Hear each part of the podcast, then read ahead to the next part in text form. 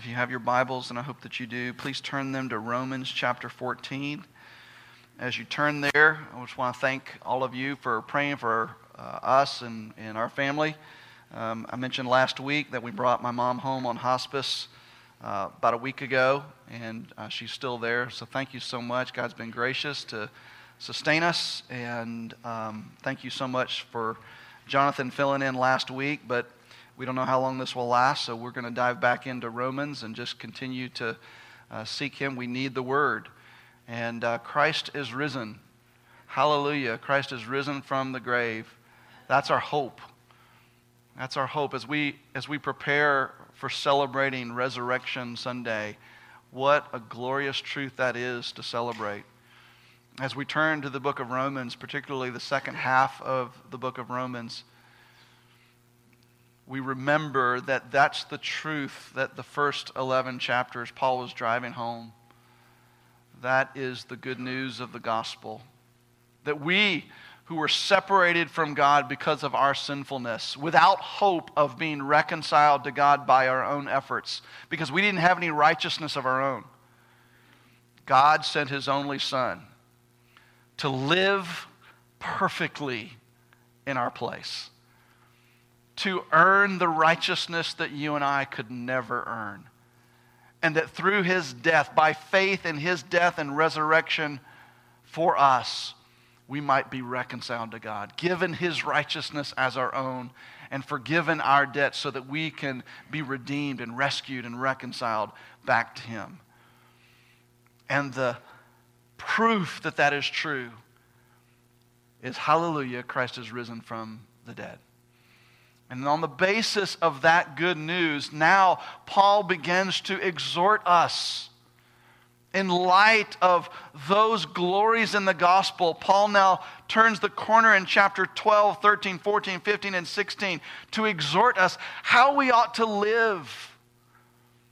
How we ought to live differently because it is true that Christ is risen from the dead. And, and, and by faith in Jesus, we've been reconciled to God through him.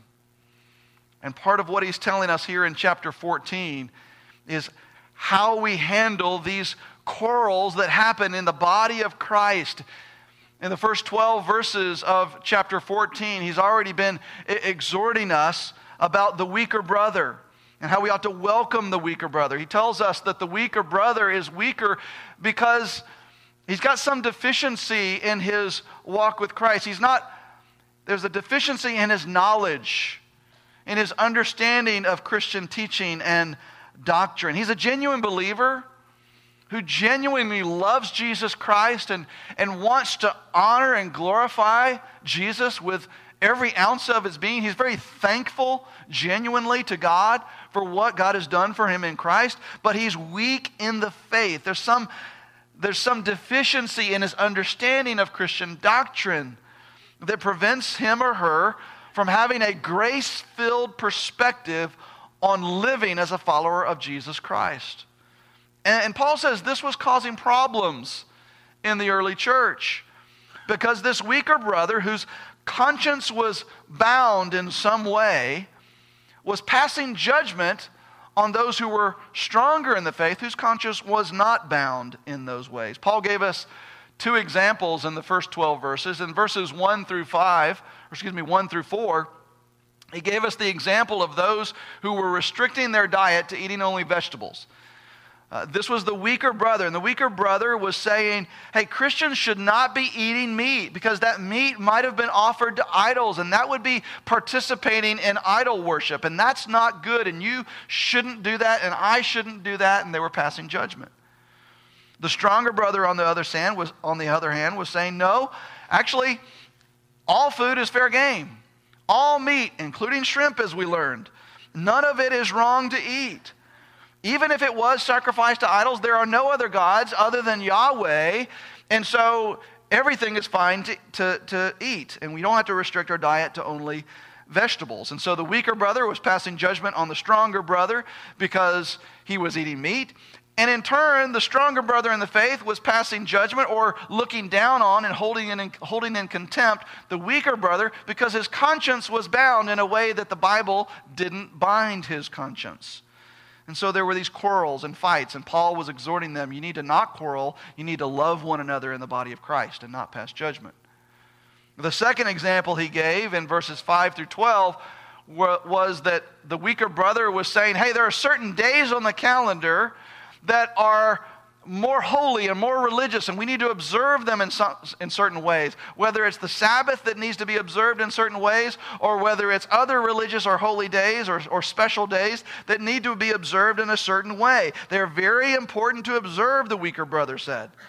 And you're not being a good Christian if you don't observe them and observe them properly. And the stronger brother, the one who is stronger in the faith, said, No, all days are alike. No one day is more important or more holy than other days, and our observance of them is, in fact, a matter of liberty, not requirement. Now, both of those were examples of what Paul called quarreling over opinions, or what the NIV called disputable matters, what the King James Version calls doubtful dis- disputations or what we learned Dr. Martyn Lloyd-Jones called morbid items and issues of morbid scrupulosity. These were issues that the Bible didn't explicitly deal with in black and white. And so engaging in these activities or abstaining from engaging in these activities was not a matter of right and wrong. It wasn't a matter of moral or immoral. But still, believers in the body of Christ had very strong opinions about this, and they were quarreling over their disagreements in this regard, as we do today. Over things like whether a Christian should drink alcohol or not. Whether a believer, a follower of Christ who really loves Jesus, should really go to see an R rated movie or not. Or whether a believer should smoke tobacco, or whether they should homeschool their kids or whether they should use essential oils or drink Diet Coke, or whether they should have at least a 30 minute quiet time every day, or whether they ought to, if, they're, if they really love Jesus, at least share the gospel with one person every week, or whatever the case may be whatever issue of morbid scrupulosity that we come up with. Paul's objective in this passage was, was not to give us all of the possible applications of these truths, but rather to give us some guiding principles about all these applications. You and I, Paul, Paul just gave us two examples. We could come up with a myriad of applications to this, and we should. And I would encourage you to do this in your base group. What are all the ways in which this, is, this uh, has application to our lives today? Where we have issues that aren't specifically dealt with in Scripture in black and white, but we have differing opinions in the body of Christ about whether or not we should engage in or abstain from engaging in those things. That's not Paul's point. Paul's point is to give us these governing principles that, that govern these situations when they arise in the body of Christ. So, by way of, of, summary, so far in the first 12 verses, he's given us two of these governing principles. Let me give them to you by way of reminder. First of all, he said, God alone is judge. God alone is the judge. Go back and read the first 12 verses. He says, God alone is judge, so don't try to take his place and be your brother or sister's judge. That's God's job. He says in verse 4 Who are you to pass judgment on the servant of another? It is before his own master that he stands or falls. And later in verses 12, 10, 10 through 12, Paul said, Why do you pass judgment on your brother? Or why do you despise your brother? Why do you look down on him in this regard? For we will all stand before the judgment seat of God, not of one another, but the judgment seat of God. For it is written, As I live, says the Lord, every knee shall bow to me, and every tongue shall confess to God. So then each of us will give an account of himself, not to me, not to the elders, not to your base group leader, not to your mom and dad, but everyone will give an account of himself to God. So we ought not to judge our brother in these secondary and tertiary matters because our brother already has a judge, and it's not us. Our, our brother or sister already serves a master, and it's not us. And they will one day give an answer of whether they eat or drink or go to R rated movies or whatever it is. They will give an answer for that not to us. They will never have to answer to us, but they will, and we all will, have to answer to God in all of these matters. We will give an answer one day to the King of Kings. So that's the first governing principle. God alone is judge. The second one that we covered last week is that the heart motive in these matters, the purpose behind them, our intent, what we're, tr- what we're going after in these matters, our motive is more important than the action itself. And again, this is limited to these issues of morbid scrupulosity, these disputable matters. That the Bible doesn't say this is right and this is wrong. It doesn't clearly outline that this is sin.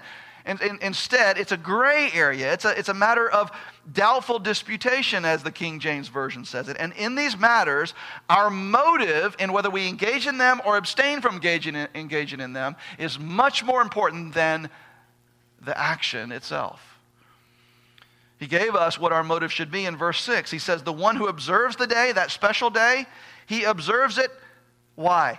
in honor of the Lord. The one who eats, eats why? In honor of the Lord, since he gives thanks to God. While the one who abstains from eating abstains, why? In honor of the Lord and give thank, gives thanks to God. The, the heart motive in all of these actions, whether we eat or drink or go to R rated movies or don't go to R rated movies or whatever the case may be, should be that we are honoring and glorifying God. That should be our heart motive. That's why he puts oxygen in our lungs to worship Him with our lives. Whatever, whatever we do should be done out of thankfulness to God. And Paul says that is much more important than the action itself, at least with respect to these disputable matters. So, these first two principles, if you go back and look at verses uh, 1 through 12, they're geared primarily toward the weaker brother in the faith. Because the primary warning in, those, in those first 12 verses is don't pass judgment on your brother who is exercising their liberty. And the one who's exercising their liberty is the one who is stronger in the faith because their conscience is not bound in this respect.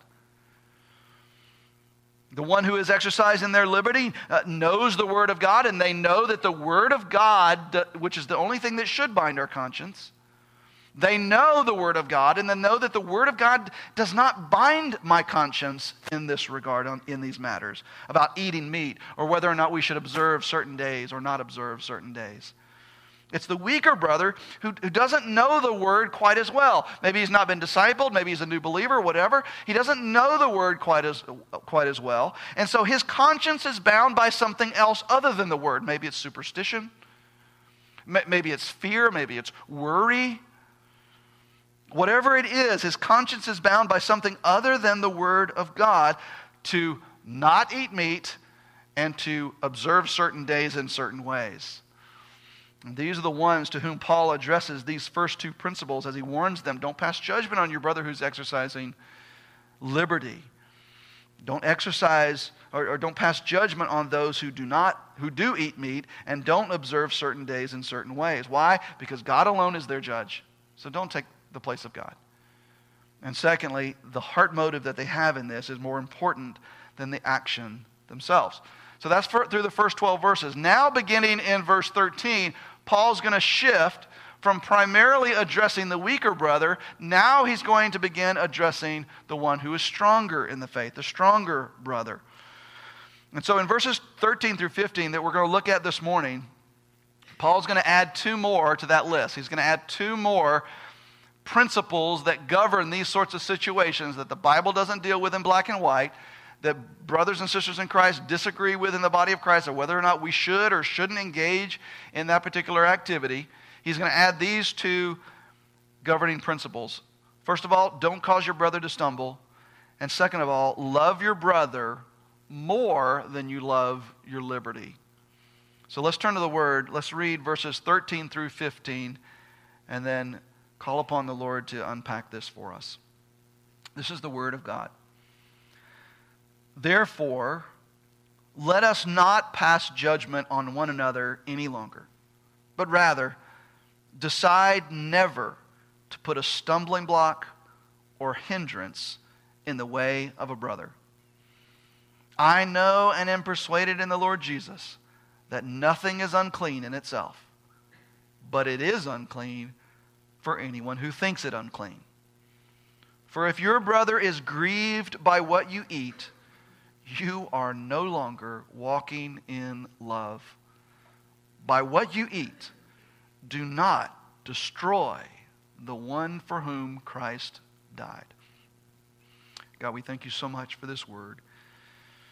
Thank you that we can trust that these are the very breath of God.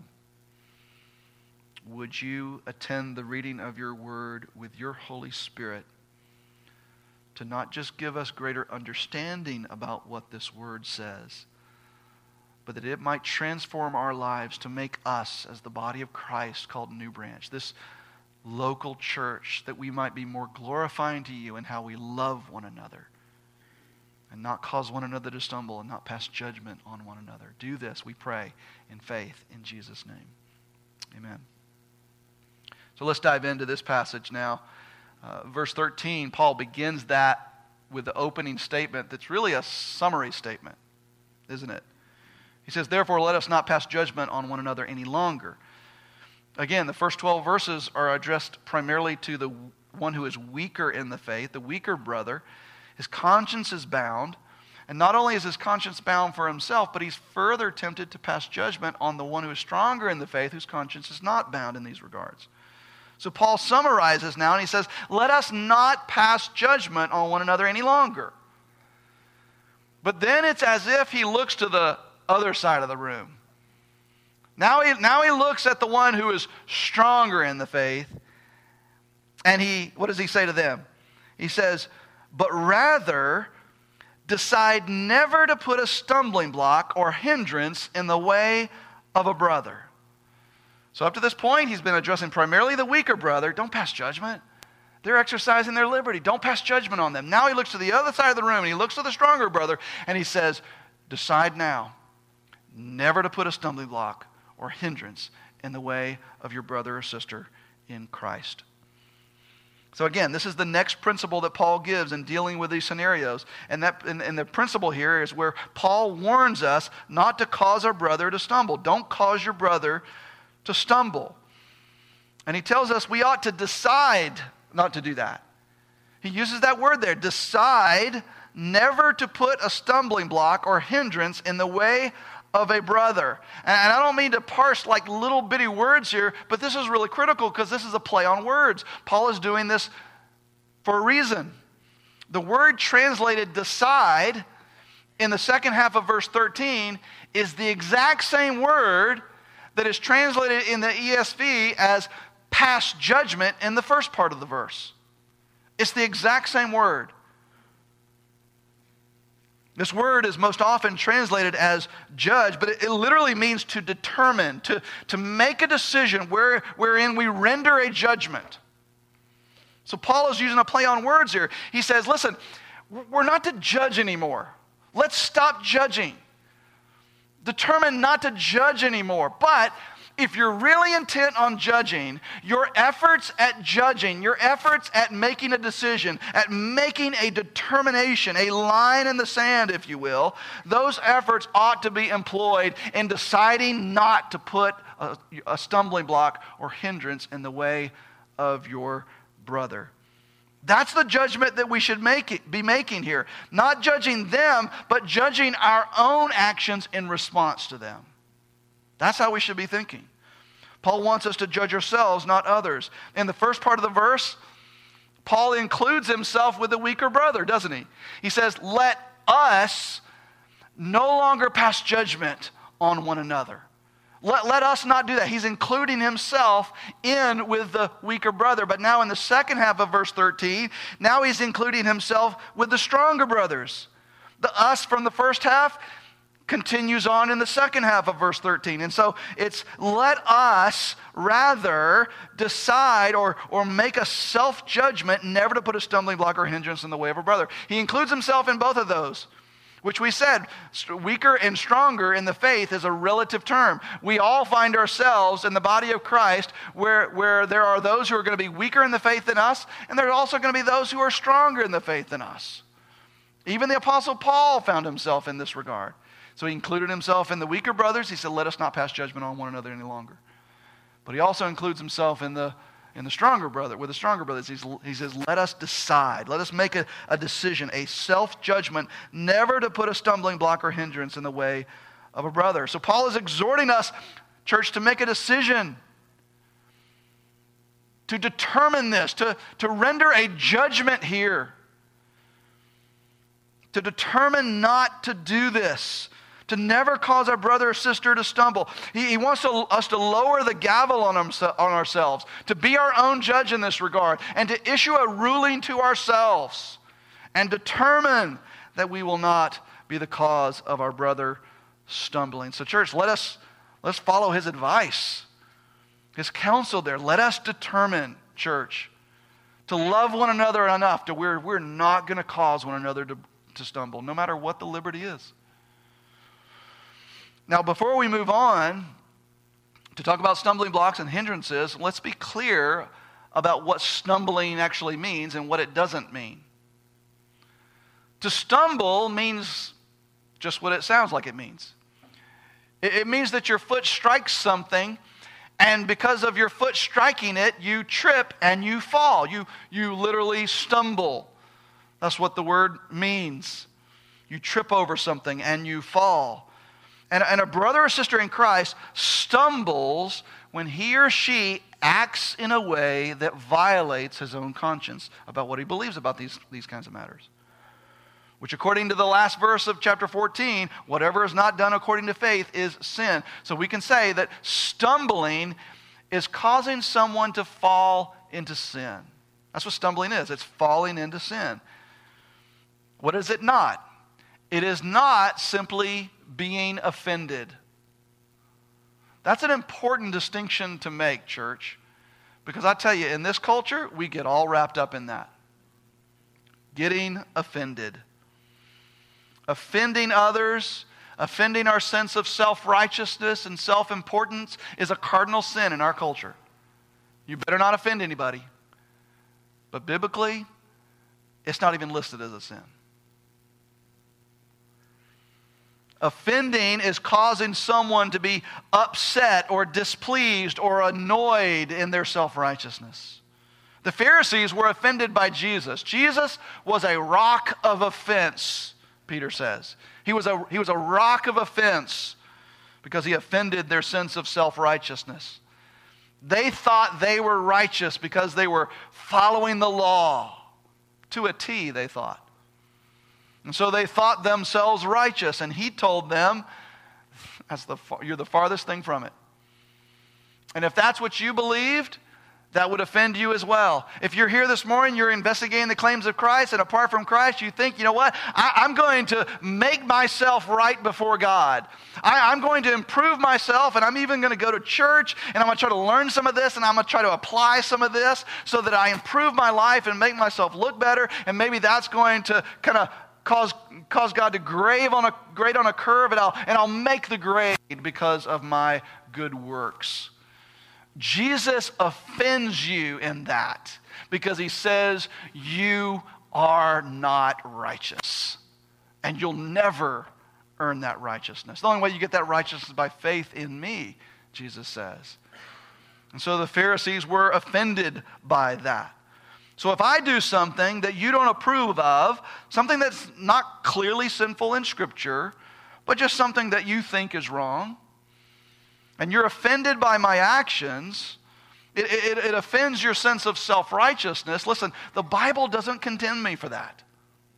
So that, that's not what Paul is talking about when he talks about being a stumbling block. But if I do something, maybe it's the very same thing something that you truly believe is, is wrong. It's wrong for you. And you don't, you believe it's wrong for you to do it. It's a sin for you to do it. And my doing of it causes you to act against your conscience and it leads you to do it, even though you believe it is wrong for you to do it, then I have caused you to stumble. That's what it means. So, how do we do that? How do we cause brothers and sisters in Christ to stumble. Paul gives us two words here that describe how we do that. One, he says, determine never to be to, to put a stumbling block in the way of our brother. And secondly, he says, determine never to put a hindrance in the way of our brother. Now, these might seem like the same thing, they might seem like synonyms because they both are things that, that we trip our foot on and it causes us to fall and fall into sin. But each of these words has a literal meaning that is unique and sheds a, a, a, unique light on what it means for us to be the cause of someone falling into sin. The word that's translated here, stumbling block in the ESV, literally refers to an obstacle, just an obstacle that's in the way. In fact, the New American Standard actually translates this word as obstacle. So it's an obstacle that's, that's in the way, and you trip over it while you're walking, and it causes you to stumble. We've talked here already about how the Pharisees stumbled over Jesus. He was the rock of offense.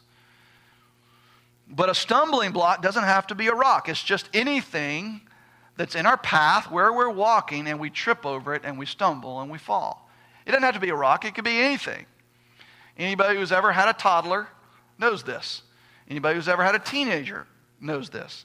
Anybody who's ever had a husband knows this. It could be anything, right? anything that is carelessly left out, whether it's a toddler's toy or a teenager's pizza box or a husband's rake, whatever it is, right? It's carelessly left out and it's left out in the pathway of where people walk, and it can be a cause for people to trip over it, stumble, and fall. When we carelessly exercise our liberties in these regards, in these kinds of disputable matters, when we carelessly exercise these liberties in the pathway where other believers are walking and living their life in Christ, we run the risk of being a stumbling block to them. So I think what Paul is exhorting us to with this idea of don't put a stumbling block in the way of our brother is don't carelessly exercise religious liberty. In your exercise of your religious liberty, don't be careless. Don't do it without consideration of your brother and sister in Christ and how it might affect them. When we carelessly exercise our liberties, we're not thinking about our brother and sister in Christ. We're not loving them. We're not considering them and how this might affect them. We're not considering the possibility that our exercising our liberty, that the Bible doesn't say we shouldn't, we're not thinking about the fact that this might cause them to fall. They might trip over that and it might cause them to fall into sin. The other word that Paul uses to describe something that causes our brother or sister to stumble is the word hindrance. That's how it's translated in the ESV that I read from. Again, a hindrance is very similar to a stumbling block. Oddly enough, the New American Standard that translates stumbling block as obstacle translates hindrance as stumbling block. So it's very similar. And a lot of people look at this as a, a synonym, but there is a unique meaning to this particular word. And I believe it carries a more sinister and devious means of causing our brother to stumble.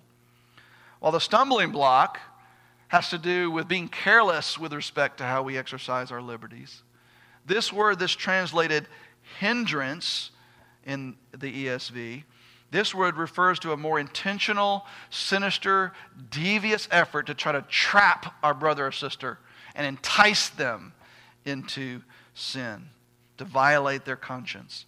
The Greek word for this word here is scandalon. It's where we get our English word scandal.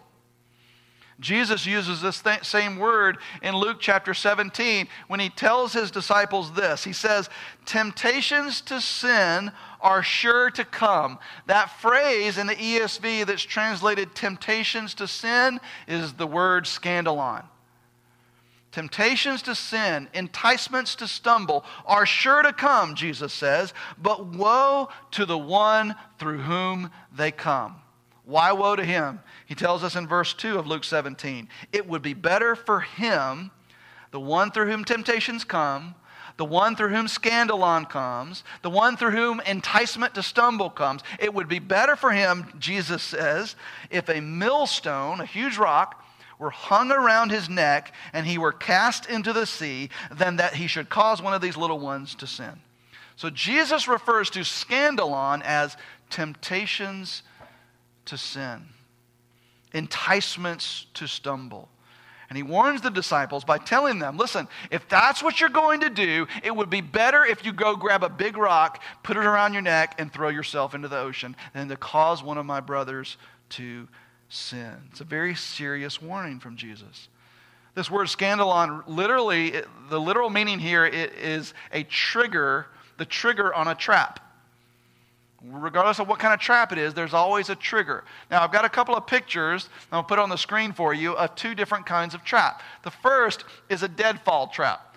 You've probably seen this. Nobody ever uses this kind of trap anymore. But that was the typical kind of trap that people in Paul's day would have used. And what happens is the animal comes along and he, he hits the trigger, that little piece of wood there that is holding up that rock. He triggers that scandalon, the rock falls, and it captures the animal. Now, for us, when we think of a trap, we th- might think more of something like a bear trap with these big old claws. And when a bear or other animal steps on the middle of that trap, the scandalon, the trigger of the trap, it triggers a spring that causes the jaws of that trap to close on the bear's foot and it traps them. Now, in both of those kinds of traps, we're, we're not just hoping that an animal is going to come along and trigger the scandalon, right? That's not what we're hoping. What do we do? We put something on the scandalon that is appealing to the animal, something that's going to entice them, some kind of bait, if you will and the animal is drawn, it's enticed to that bait, and as a result of being drawn to it and enticed to it and tempted by it, it triggers that scandalon and it is trapped in the trap. So while the stumbling block just care, deals with carelessness in our exercising of liberties, this word scandalon or hindrance speaks more to a kind of deliberate and intentional effort to entice a brother or sister in Christ into doing that which they believe is wrong for them to do. So let's understand the two warnings that Paul gives here. First of all, don't be careless in our exercising of liberties. But secondly, don't entice your brother or sister to do something that they believe is wrong for them to do. The first is an exhortation against being a stumbling block, and the second is, is an exhortation against being a scandalon, that, that means of enticement that's going to trigger them to fall into sin. Now, how does this work out in real life?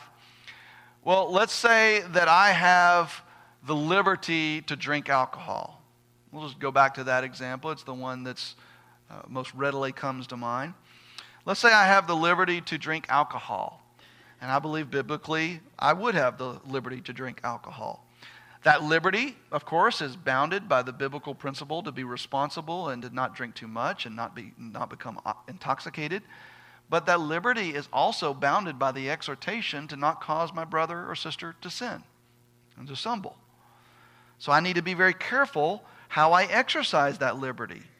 And if I'm careless in exercising a liberty like that, I run the very real risk of a weaker brother who's weaker in the faith seeing me exercising that liberty, seeing me drinking that alcohol, and perhaps enticing them to violate their conscience in this regard. And then I got to go get a mill, millstone and put it around my neck and jump into the ocean. I mean, it's bad stuff.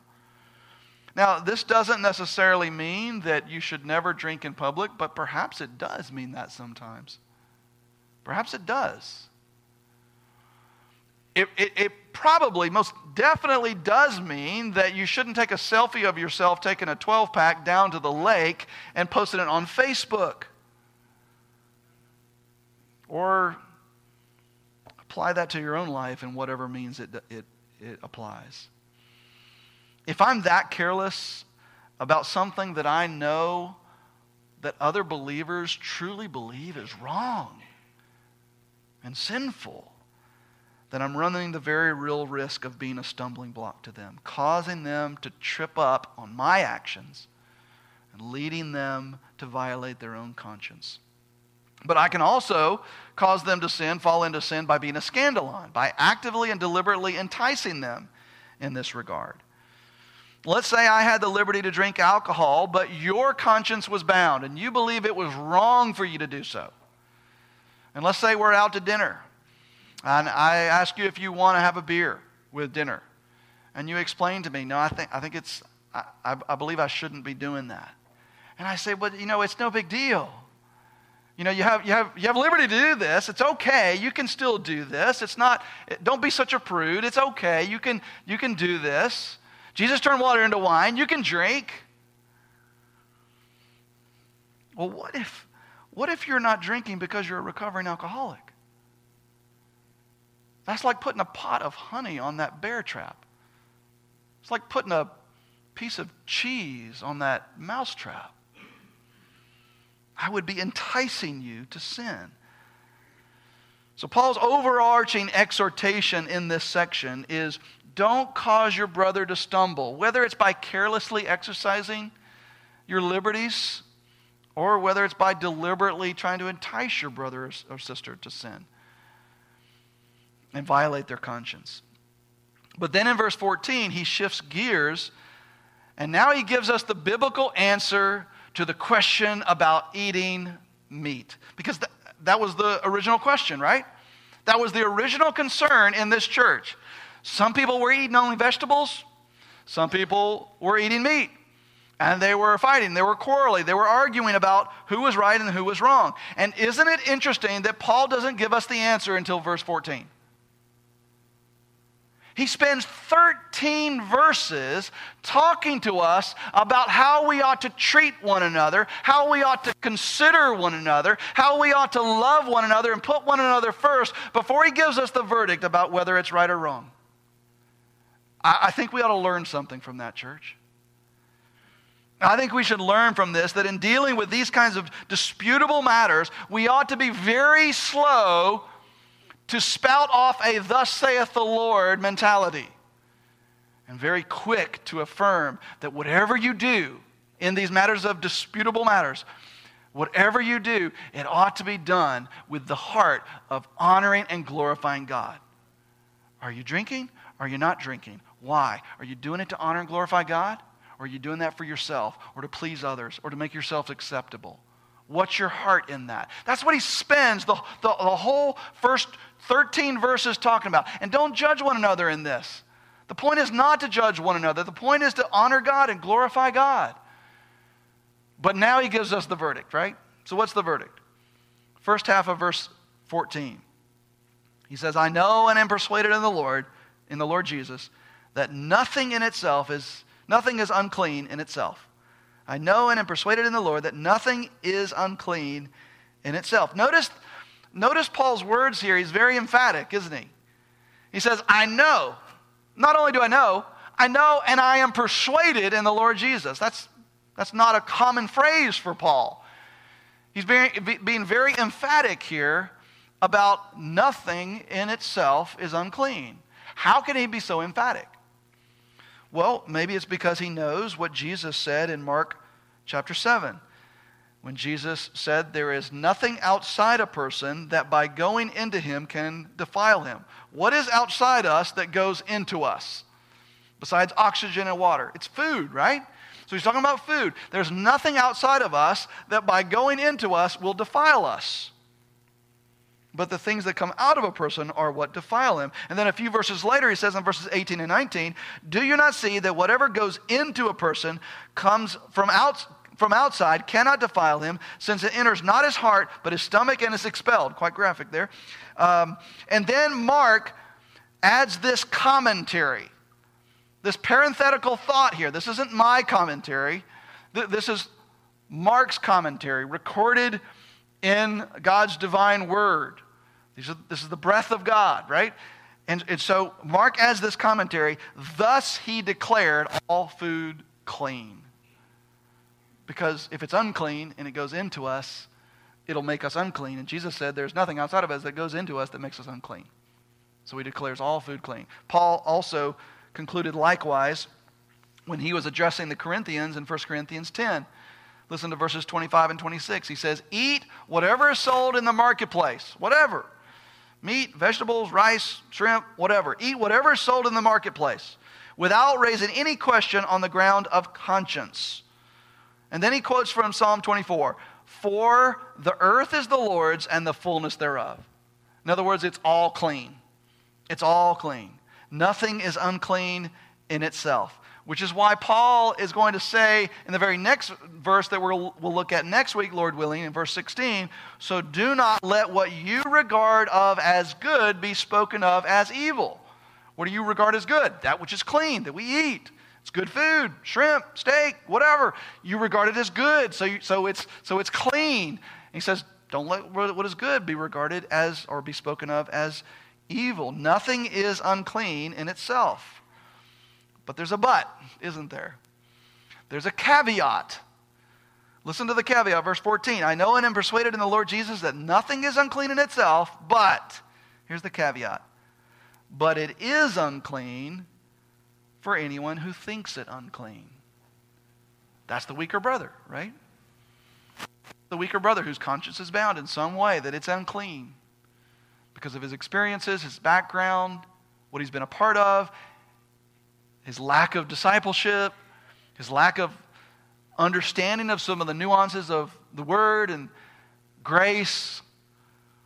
He thinks it's unclean. That's the weaker brother. But note that Paul doesn't say that weaker brother is wrong in his thinking. Paul doesn't say, sit that brother down and make sure he understands that he's wrong in what he thinks.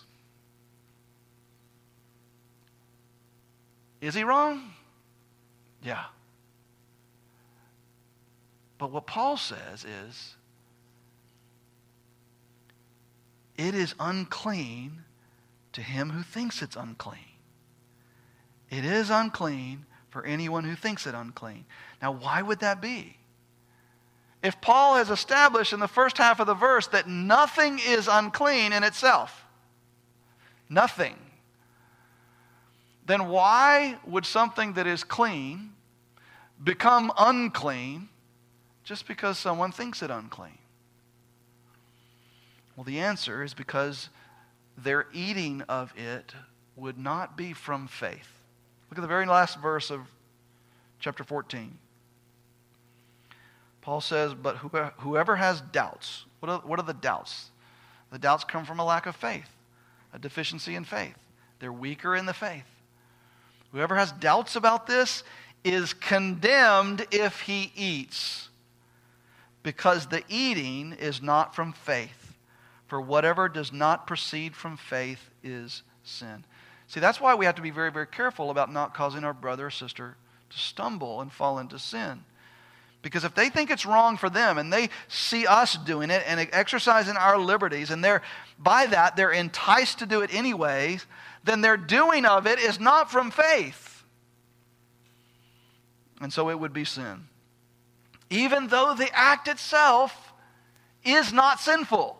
For them, it is because they'd be doing it not from faith, they'd be violating their conscience. And the point here that Paul is making is if that's a possibility, if it's a possibility that my exercising of this liberty could cause my brother or sister to stumble and violate their conscience, then how unloving would it be of me to not consider them in exercising my liberty? And that's what Paul addresses in verse 15. He gets back to this overarching exhortation that he started at the beginning of chapter 12 all the way through chapter 13 of loving one another. He's been hitting this over and over. Loving one another fulfills the law, he says. Now he gets back to it in verse 15. He says, For if your brother is grieved by what you eat, you are no longer walking in love. By what you eat, do not destroy the one for whom Christ died. Now, what does it mean for our brother or sister in Christ to be grieved by our exercising of a liberty. What does it mean that they become grieved? I think it means two things. First of all, I do believe it, it means that our brother or sister Christ is hurt by this. Not just that they're offended, but they're hurt. They're troubled in their spirit. They're confused. They're disheartened. They're distressed by the exercising of our liberty. He's a genuine believer, one for whom Christ died, as Paul says here. But he sees you exercising your liberty in some way. And because he has he or she has a deficiency in their understanding of Christian teaching in some regard, their conscience is bound and they think, I, I don't understand. How could you do that? That is wrong. That is terrible. That is not honoring to Christ. I thought you were a Christian. What is going on? And they're hurt and they're distressed and they're disheartened and they suffer not, in their, not only in their mind, but in their soul and their heart. Thoroughly saddened and perhaps even worried about what this means for their own faith. Church, I, I, I think, and I'm not within the majority of even the commentaries that I've had the privilege of reading through about this. This is, this, is a, this is a minor interpretation, but I believe this is part of what it means to grieve our brother or sister in Christ. And if so, then we perhaps need to change and modify our definition of what it means to stumble. Earlier, we said to stumble means to fall into sin. It doesn't mean to be offended in some kind of self righteousness, offending our self righteousness. But the idea of grieving our brother or sister goes beyond a mere self righteous offending to hurting them, damaging their faith, making them worry and be overly concerned about both our faith and perhaps even their own faith. And so perhaps causing a brother to stumble means more than just causing them to sin, but perhaps it also means causing them to be so grieved that they not only fall in sin, but they fall in their faith, in their trust of God. Let me give you a couple of examples. Um, a couple years ago, a couple summers ago, uh, the church graciously gave me a sabbatical during the summer uh, three months to recover and spend time with family and my wife. And, and we thoroughly enjoyed that summer of, of reconnecting and just spending some time away from the, the, the, the heat of ministry. Um, but one of the things that we did towards the end of that summer, as kind of a last blowout, is we went to Universal. We went to Universal Studios, and one of the things that we did while we were at Universal Studios is we went to the Wizarding World of Harry Potter. Now, some of y'all may recall that uh, many, many years ago when Harry Potter first came out, there was this big stink about whether Christians should really be reading that kind of stuff. And it falls squarely within these disputable matters that Paul is speaking of here in this passage. But one of the things that I did in going to the Wizarding World of Harry Potter, we, we the, Susan and the, and the boys love the books, we love the movies. They're not wizards. Susan's not a witch. I'm not, uh, you know, we just wanted to enjoy the park. But one of the things that I did when, we was at, when I was at the park is took several pictures at the Wizarding World of Harry Potter and put them on Facebook. And upon returning home, there was a sister in Christ that said, you know, that, that really, that really hurt. It really bothered me. But it wasn't in a self-righteous kind of offensiveness. It, it, it was, the, the, the story was she had been in the occult. She had been a witch. She'd been really caught up in that, and it was no small deal to her. She said, I really, I really struggled with seeing on Facebook and all these people and all these friends of mine seeing that, that, this, that you were a pastor and you're going to this place. She's not here. She's not, she's not with us here, but, but I would submit to you that she was the one who was weaker in the faith or conscience was bound in some way. But, but my, in, in, in essence, flaunting carelessly of my religious liberty grieved her, distressed her, and that was unloving of me. I'll give you another example. When Susan and I first met, when we, uh, well, after we met, and we began seriously dating and it later got engaged uh, one of the things that she shared with me is that she comes from um, an alcoholic home. Her dad um, abused alcohol, and it had a lot of effect on her family growing up.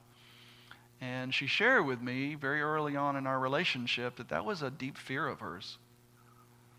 That that that could happen to me, and that could happen to our family. That was an unhealthy fear of alcohol. You could say, in a sense, that was being weaker in the faith. But how unloving would it be of me to say, well, honey, I know that's your fear, but I'm going to exercise my liberty anyway? And I said, honey, that's, that's something you're, you're never going to have to fear with me, and that's something you're never going to have to fear with our family. So I'm a teetotaler not because I believe that drinking is a sin, but, but out, of, out of deference. Now, my wife doesn't feel that way anymore. She doesn't have that fear. God's continued to sanctify her. But that was my commitment to her. Out of deference to, to where she was, I, I needed to limit my religious liberty in that regard. I think that's part of what it means to grieve our brother or sister in Christ in exercising liberties. But the other thing that it certainly includes is spiritual destruction. Church, lest we think that causing our brother or sister in Christ to stumble is a small matter, listen to how Paul describes the one who stumbles by violating their conscience. He said that in the second half of verse 15, by what you eat, do not destroy the one for whom Christ died. He says it again down in verse 20. Do not, for the sake of food, destroy the work of God. What is the work of God? It is the weaker brother, sister in Christ. Don't destroy them. This is a very serious warning that Paul gives here. Almost always, when the Bible speaks of, of people being destroyed like this, it's referring to spiritual destruction. Being spiritually destroyed to the point where they spend an eternity apart from God in a very real place the Bible calls hell. Now, I affirm perseverance of the saints. We affirm that as a church. I affirm that with full conviction. Those who are saved are always saved. True believers will persevere in the faith to the end. All those whom God has saved, back to Romans chapter 8, God will keep them in the faith to the end by His grace. But, church, we cannot allow our affirmation of that doctrine to cheapen the warning that Paul gives here. Do not cause your brother to stumble, for the one who sins against their conscience may be spiritually destroyed. And We're going to talk more about that in the weeks ahead, but for now, let us not take lightly how we treat one another, especially uh, the ones who have a weaker conscience.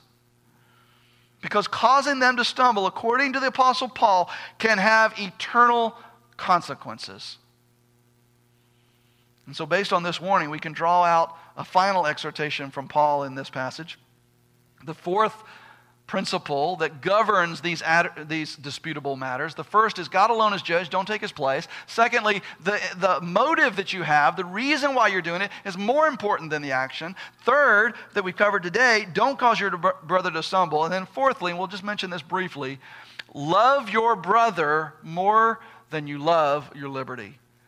And he's been talking about all around this, but he hits it hard in verse 15. He returns to this overarching exhortation of loving one another. He says, For if your brother is grieved by what you eat, you are no longer walking in love. If Paul has been saying anything in chapters 12 and 13, he's been saying we have to love one another. He wants us to walk in love with one another. And it is simply not walking in love to be all about exercising my liberty to do this or don't do that with no consideration at all to how it affects my brothers and sisters in Christ. Is it causing them to stumble? Is it grieving them? Do I even know? Do I even care? Paul says if we truly love them, which Paul tells us is a defining characteristic of a genuine believer in Christ, right? says, You will know they are my disciples by how they love one another. So that's the defining characteristic of a believer. And Paul says if we truly love them, we will care. We will consider how it affects them. And we will be willing to curb our liberties out of deference for our brothers and sisters in Christ whom we love dearly. So, church, let us love one another enough to be very careful about how we exercise our liberties with one another. Let's pray.